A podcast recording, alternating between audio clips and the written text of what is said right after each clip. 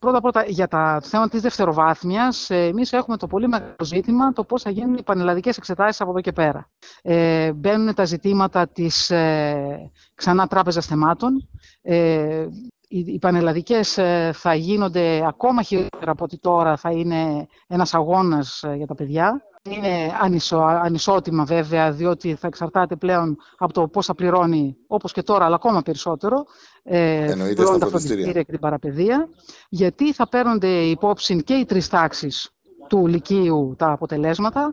Θα έχουμε την Τράπεζα Θεμάτων που θα δυσκολέψει πάρα πολύ τις σπουδές και τις εξετάσεις, που σημαίνει ότι και πιο δύσκολα θα μπαίνουν στο πανεπιστήμιο, αλλά θα διώξει και πάρα πολλά παιδιά από το Λύκειο. Διότι η Τράπεζα Θεμάτων το είναι, είχαμε ξαναζήσει πριν μερικά χρόνια. Ε, ήταν πάρα πολύ δύσκολα τα θέματα, δεν ήταν ε, σε ανάλογα επίπεδο με τους μαθητές ε, σε κάθε σχολείο. Επομένως, εκεί είχαμε πολύ σοβαρά θέματα και γι' αυτό κιόλας ε, το, το καταργήσανε για ένα διάστημα. Ξαναγυρίζει λοιπόν αυτό. Ε, επίσης για την πρόσβαση ε, στο Πανεπιστήμιο ε, πέρα από το Εθνικό Απολυτήριο θα πρέπει να υπάρχει και ε, προσωπικό γλωσσομάθειας που αυτό είναι εντελώς καινούριο και επίσης φραγμούς βάζει. Ένα λοιπόν μεγάλο κομμάτι είναι το ζήτημα της πρόσβασης στο Πανεπιστήμιο. Ε, δεύτερο θέμα τώρα είναι ότι αλλάζουν, αλλάξει το περιεχόμενο σπουδών. Εδώ είναι μια πολύ μεγάλη κουβέντα ε, μπαίνουν πολύ ιδιαίτερα να αναπτυχθούν οι δεξιότητες όπως το λένε, που βέβαια εδώ θα πούμε ότι είναι και υποκριτικό, διότι έχουν υποβαθμιστεί τόσα χρόνια όλα τα εργαστήρια και όλη αυτή η διαδικασία έχουν αλατωθεί ώρες στους συναδέλφους ε, που κάνουν εργαστήρια.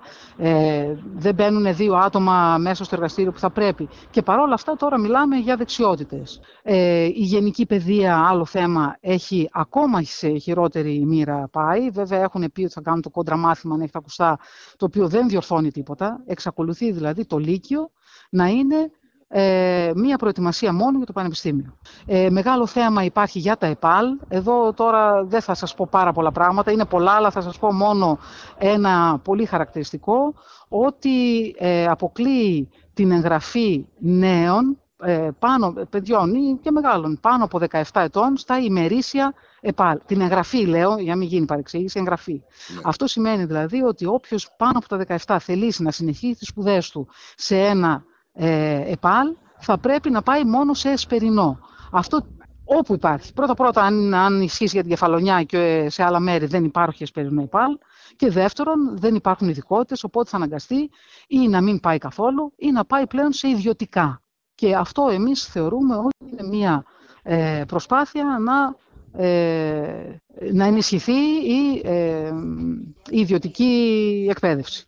Τα, τα ΚΕΚ και τα λοιπά. Για την πρωτοβάθμια, ε, μόνο ένα πράγμα να σας πω ότι ενώ τώρα εδώ συζητάμε πόσο πιο ε, καλά θα είναι τα ολιγομελή τμήματα να λειτουργούν, αυξάνει τον αριθμό των μαθητών μέσα στα δημοτικά, στις τάξεις, σε κάθε τμήμα, με αποτέλεσμα βέβαια να συγχωνευτούν τμήματα, να συγχωνευτούν σχολιά κτλ.